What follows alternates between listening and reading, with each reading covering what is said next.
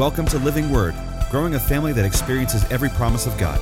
You're listening to another life changing word from Pastor Jason Anderson. For more information, visit our website at livingwordonline.com.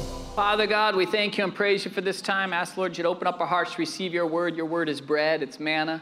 We can use it this week. It's practical, Lord. Your word is it's also seed in our hearts, and it grows and conforms us and transforms us into the likeness and image of your Son, Jesus. Holy Spirit, be our teacher. Teach us what we need to know. Prepare us for what's coming in our lives. In Jesus' name. And everybody said, Amen. You can be seated. I want to welcome all of you. I'm so glad that you're here today. Why don't you smell your neighbor right now and thank him for taking a shower? I want to thank you for watching on the stream. If you're ever in the Mesa area, please come hang out with us. And don't forget about our daily Bible study. Uh, every single day, Monday through Friday, my brother and uh, Pastor Scott and I, he's my favorite pastor in the world, we talk to you, give you scripture, pray over your day. It's very short. We talk a lot about what we've been teaching on on the weekends. It's a great opportunity for the church to be meditating and moving in the right direction. And so, how many are enjoying Wake Up? Yeah, it's a lot of fun. But today I want to talk to you about uh, the power of chesed. It's a Hebrew word. I want you to say it with me chesed. And it kind of clears you up in the morning. And it's a word that's used 248 times in the Old Testament. Really kind of translated as kindness, translated sometimes as faithfulness, translated sometimes as mercy, translated sometimes as love. It's a very large word. And if you were to look up all 248 verses and really kind of look at what God is trying to say with this word, chesed, it's a very powerful word, which I did look it up to all 248. It actually is saying God's merciful, loving kindness. Merciful because it knows no boundaries or barriers. It has no prerequisites or qualifiers. You could be wealthy or you could be poor. You could be from high society or low. You could be any color, any race, any position. It's not waiting for your behavior to be right or your behavior to be wrong. It's just simply you're breathing, and so there's loving kindness coming to people who breathe. That's the only qualifier, maybe. And I want to talk to you about this because I think that there's a power, a supernatural power in simple loving kindness. It's a piece of, of love, really. Love is patient, and love is, and God is love. And when you in, express loving kindness in your world, merciful loving kindness, when you express chesed in your world, you're going to find a supernatural power to draw the right relationships into your life, to draw the relationships closer in your life, to have more meaningful relationships. While we're drifting apart, Pastor, if there's a drifting apart, the prescription is merciful, loving kindness. And it also projects favor into your future.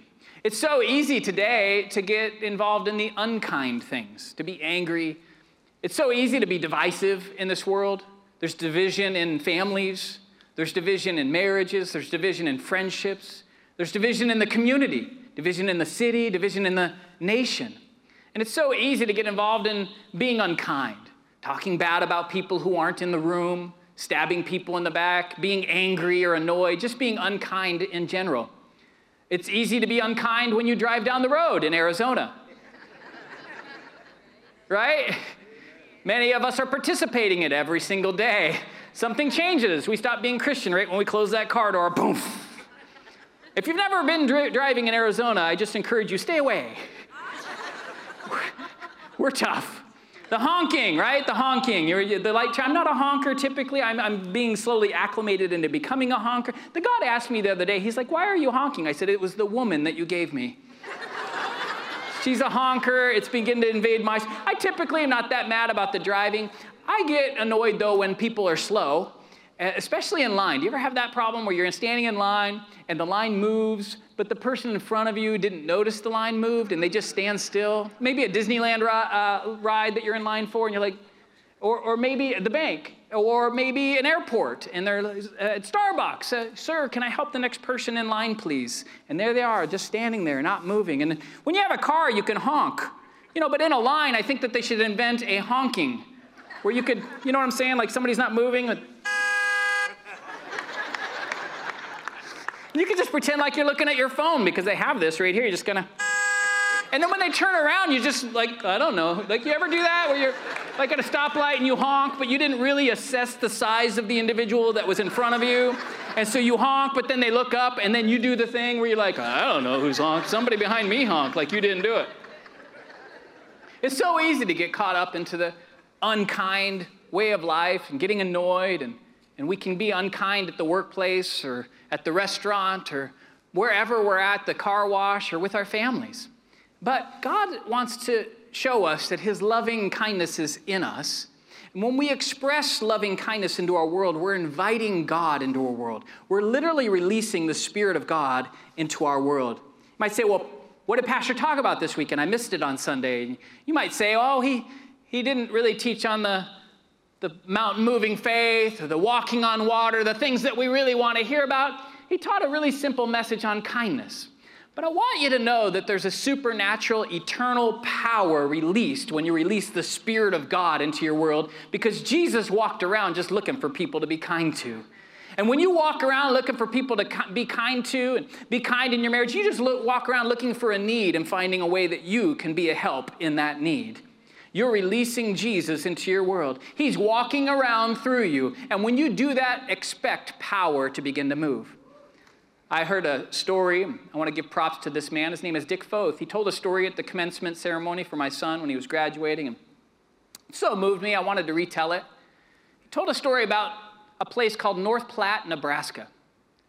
In 1941, North Platte, Nebraska was an unknown town, very small. In fact, the only really connection to the world was through the Union Pacific Railroad. If you came through on a train, you might find North Platte, Nebraska, because there was a station right there.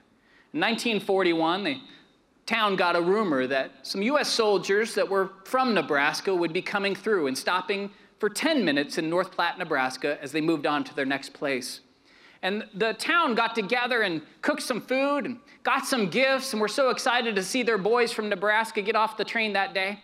And when the boys got off the train, 3,000 of them, they weren't their Nebraska boys. It was just a rumor. They were some other U.S. soldiers. But they had all this food and all these gifts, and so they just gave them to these boys and hugged on them and loved on them, and off they went. There was a 26 year old woman there that day. Her name is Rae Wilson.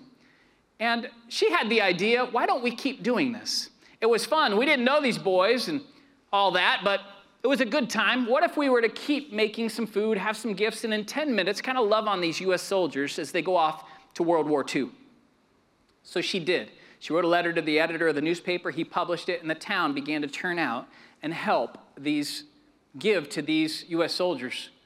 20 trains a day as the war escalated, bringing 3,000 U.S. soldiers just for 10 minutes would come through that town.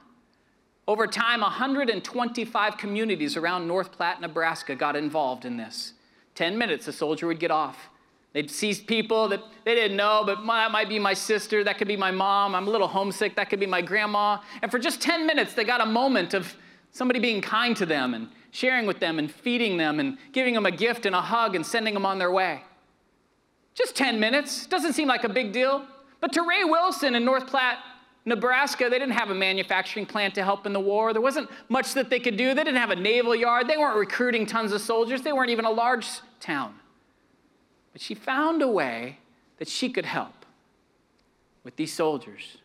55,000 people over the next five years would volunteer in North Platte, Nebraska, as they touched the lives of 6 million U.S. soldiers over five years, just for 10 minutes. Bob Greene, in his book, uh, uh, I think it's called um, Once Upon a Town, Bob Greene, in his book Once Upon a Town, writes this that he was interviewing World War II veterans, and he found this common thing. He would ask them about this or that. And he'd say, Tell me about North Platte, Nebraska. And these U.S. soldiers, because almost half of them had been touched by North Platte, would well up in tears. What? What's so moving about North Platte, Nebraska? Right when I got on the train, there was a buzz. North Platte, Nebraska, you got to get off there. That's the place. They're going to feed you, they're going to love on you. It's just 10 minutes. Make sure you hurry. Grab that hug. It's what was so moving about this? These soldiers would say this predominantly. I didn't know where I was going. I didn't know if I'd ever come home. I didn't know the people I was on that train with. But for 10 minutes in the middle of the night, somebody was kind.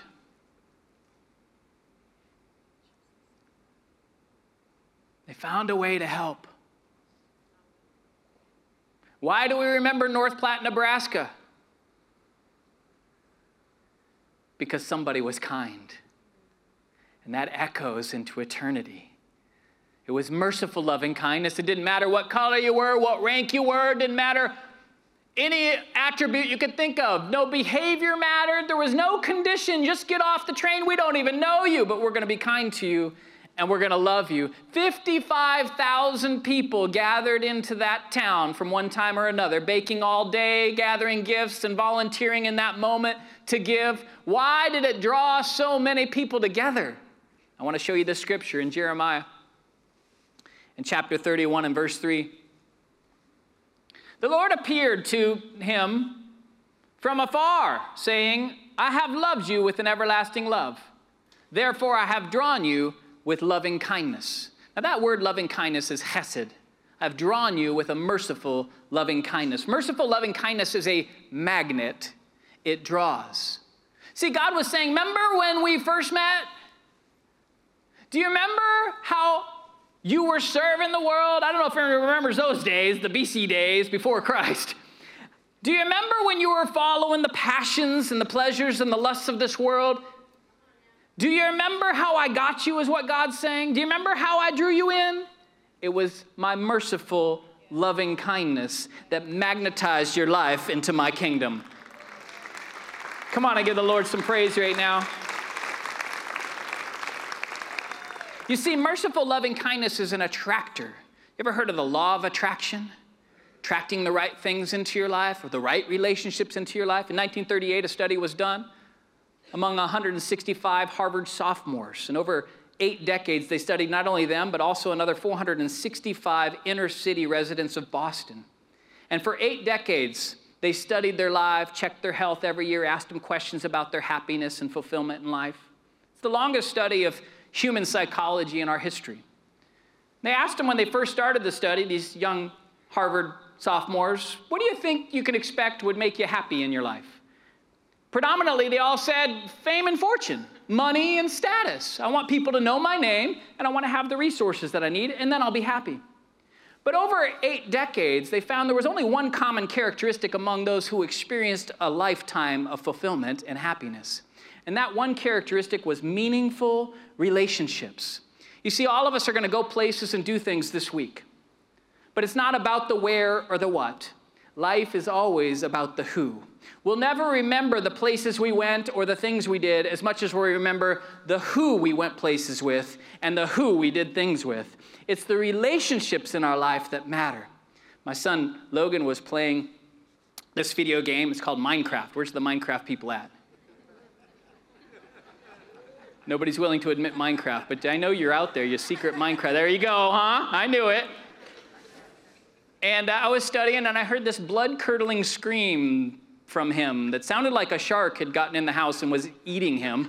I came running and what happened? What happened? He said, Well, he had died in Minecraft and, and lost all his stuff. And I, I began to ask him about this. He, see, in Minecraft, you live in this little world and you accumulate things and you mine and you just kind of live in life and you build houses and stuff. And you get special armor and special attributes and special diamond stuff because you're mining and you get all these things and supplies.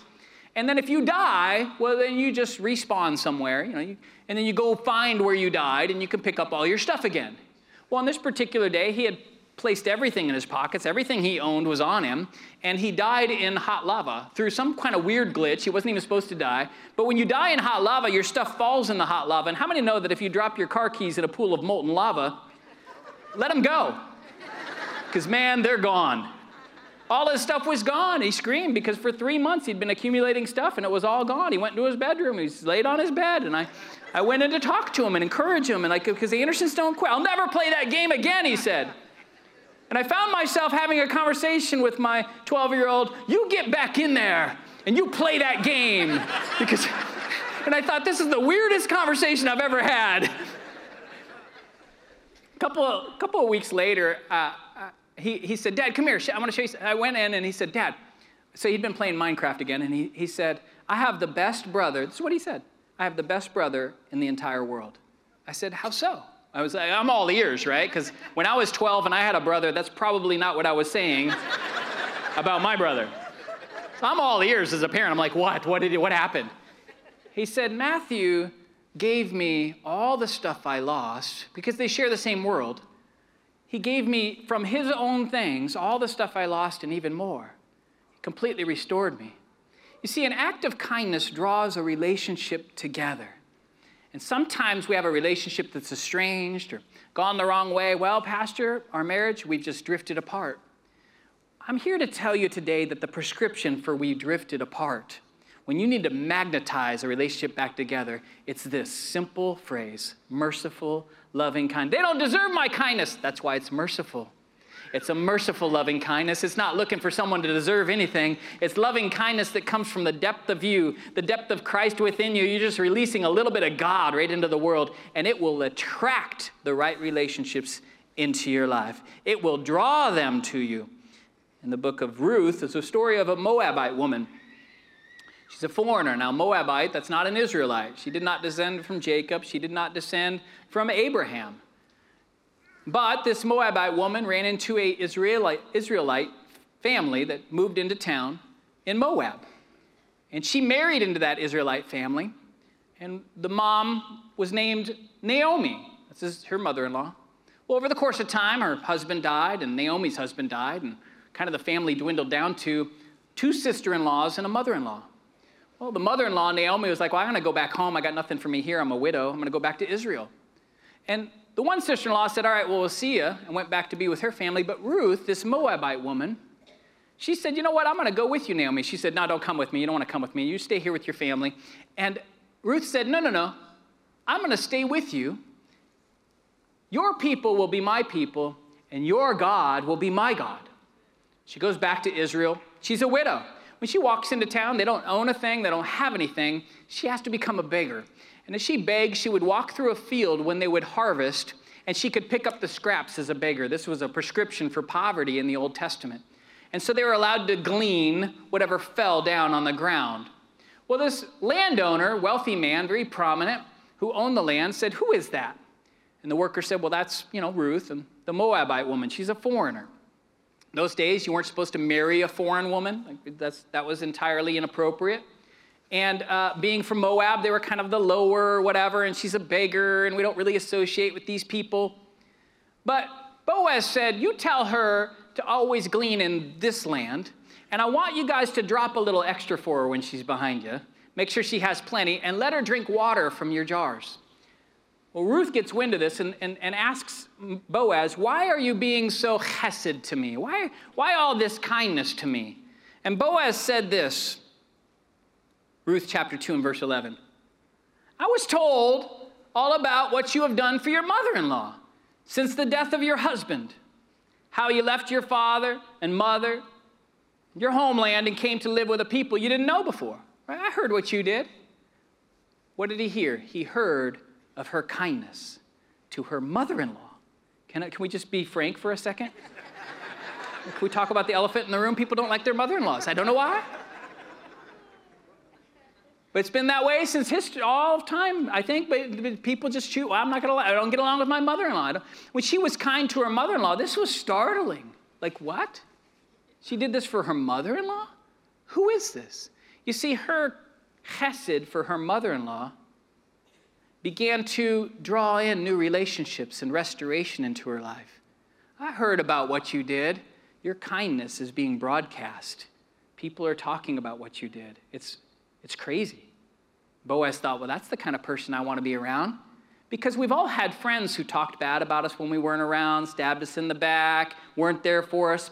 What we want is that friend that we know will be with us through thick and and the tough times, right? When I was great and when I was at my lowest point, that friend was with me no matter what.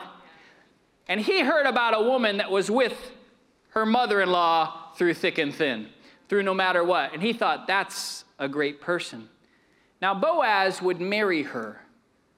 That's an amazing feat.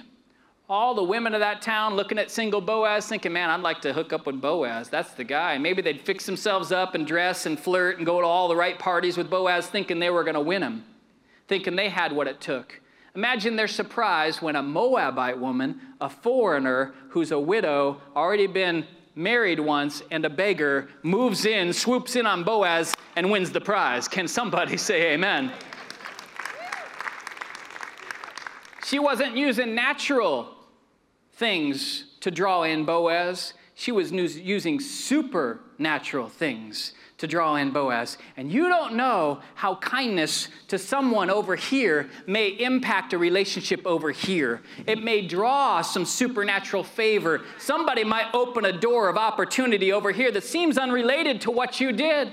But because you showed chesed in a moment and in a scenario, and it was merciful, and maybe other people wouldn't have done it. Maybe they were talking evil about you, but you returned good and kindness back, just like the Bible says. People will hear about that kind of person, and that favor of God gets all up on you. And people say, I want to be friends with somebody like that. It's like a magnet. The, the Hebrew word for draws is mashak. I know it's like a Hebrew school today. Don't get mad at me. And the mashak means to draw, but it means to seize and drag. You can seize and drag that right relationship right into your world just through a supernatural act of kindness. And I love that it was right in our own home. You know, it's so important to be kind to people we don't know. But also, I find that sometimes we're kind to the people we don't really know, but we get unkind in our house in our sanctuary, the place where it's supposed to be restful for everybody that came home to get recharged. It's so easy to get critical in that place and to be unkind in the house. And I, and I like how Ruth shows us a picture be kind in your family, to your in laws. Show Hesed. I know the rest of the world doesn't like their in laws, but we're followers of Christ. We got in the Jesus line. And on the inside of us is Jesus, and He wants to be kind to everybody, even to your in laws, even to that estranged sister, even to that uncle that don't like you. He wants to be kind right in your own home. Right? You ever do that? You're in a fight, like you're just yelling in the house. I know nobody yells in their houses, but I've heard of stories. I, I watch This Is Us, that show, and I see how the world does. And you're yelling, like, you know, I'm, you want me to control my emotions? You know what? You fix your, you stop being late, you stop this, you stop that, and the phone rings. And you're like, and I, I'll tell you another thing. Hello? yeah, no, I'm great, I'm great. Why? Why? What's up? Yeah, no, things are good. And, and so I'm, I'm saying that, that maybe we can work on that too. Bringing that loving kindness into our home. Because if you want to draw those relationships together, if you want to drag that teenager back into a relationship with you, if you want God to drag them supernaturally back into that close relationship with you so they're not always slamming the door and walking the wrong way and going the wrong, you're like, how do I heal this relationship? You heal it through God's prescribed, merciful, loving kindness. Come on and give the Lord some praise. About Ruth, you know, why does Ruth have her own book in the Bible?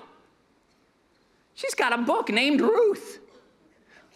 Was Ruth this great prophet who stood on the mountain and talked to God with fire and brimstone and brought down the commands of the Lord? Was Ruth calling fire down from heaven or shutting the mouths of lions? Did Ruth lead an Israelite battle into a great victory? Was Ruth some, born into the right household? Was she somehow a king or a, a queen in royalty? What did Ruth do? What did she do to get a book of the Bible named after her? Did she raise the dead? Did she walk on water? Did she extend a hand and part a sea? What did Ruth do to get a book of the Bible to get full restoration? In fact, can I just tell you a secret about Ruth? She married Boaz. They had a kid. They had another kid. If you go follow the kids to Obed, to Jesse, you get in their lineage King David. King David's looking back at his great grandmother saying that was Ruth. She was a Moabite woman. She was a foreigner, not even born into the land of Israel. And God gave her a book of the Bible and created through her lineage all the way. If you follow her life and lineage and seed all the way to Jesus Christ the Messiah. I'm not kidding. What did she do to project that kind of favor into her future? She was kind to her mother in law. That's it. Some of y'all need to figure out how to get kind to your in laws. Can I get an amen?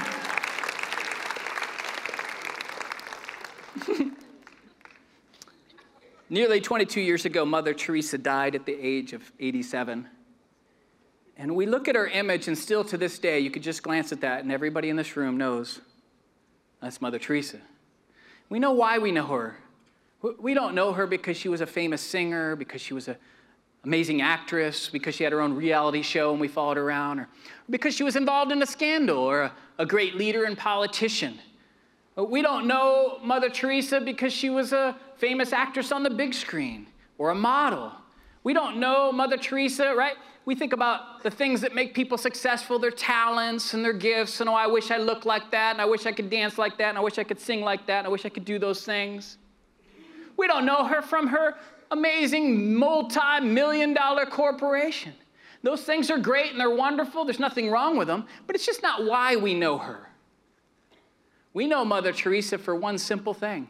She's 36 years old, she's on a train from Calcutta to the Himalayan mountains, and she heard the voice of Jesus say to her, Go back to Calcutta, and you help those children, the helpless, and the poor. Dedicate your life to it. We know Mother Teresa because of a simple thing called Hesed. She showed kindness the reason we know her is because kindness is a supernatural expression of God into your world. The Bible says in Hebrews chapter 2 that Jesus became flesh, that he became likened unto the form of a man. Therefore, we have a high priest who is both merciful and faithful. Now, the word mercy there used, I had lunch with Rabbi Jack Zimmerman this last week. And I said to Rabbi Jack as I walked up, he was sitting down already, and I said, Rabbi Jack, he speaks fluent Hebrew, he's an amazing rabbi. Uh, he believes in Jesus, got a great church. He said, I, I, said, Rabbi Jack, he goes, Hey, Pastor Jason. I go, Chesed. And he goes, Sit down. he said, You'll never believe it. I taught on Hesed this last Sunday. I said, I knew it. Tell me, so he began to show me that in the New Testament, the Greek equivalent for Hesed was this Jesus was a merciful, loving kindness, that he's, he's in us. When he, when he said in the Beatitudes, Blessed are the merciful, for they will be shown mercy, he was saying Chesed. He was saying, Oh, the happiness of those who are merciful, of merciful, loving kindness, for they will be shown merciful, loving kindness. Telling me how it injects it into your future. And Jesus had this in him, and he's in us. So when I express his kindness, I'm releasing what he wants to do into my world. I'm letting him express himself through my hands and through my feet. It's such a simple thing. Pastor taught on kindness. Is it? Or is it a picture of releasing the eternal power of God into your world? I submit to you this that when we show Hesed in the lives of the people around us, get ready to see it come right back into your life. 2 Samuel chapter 9, we'll go here and kind of wrap things up. David is king now, and he's, he's already brought the Ark of the Covenant into Jerusalem. He's already taken the promised land, taken Jerusalem back, and he's standing in his palace, and he, and he says this to the people around him Is there yet anyone left in the house of David that I, I'm sorry, in the house of Saul, that I may show him kindness for Jonathan's sake, chesed. That I might show him chesed, merciful, loving kindness for the sake of Jonathan. Not, if you don't know the story of Jonathan, Jonathan was the rightful heir to be king under his father, King Saul. But he gave David his robe and his sword and kind of abdicated his throne to David, saying, God chose you. And right when he was helping David escape death, from his father Saul, he said to David, Don't forget me, be kind to my family when the Lord has delivered all of your enemies into your hand. This is David now. He says, Can I find somebody the house of Saul? Somebody. For the sake of Jonathan, that I might show kindness to. Well, they said there's this guy, Mephibosheth is his name. He's the son of Jonathan.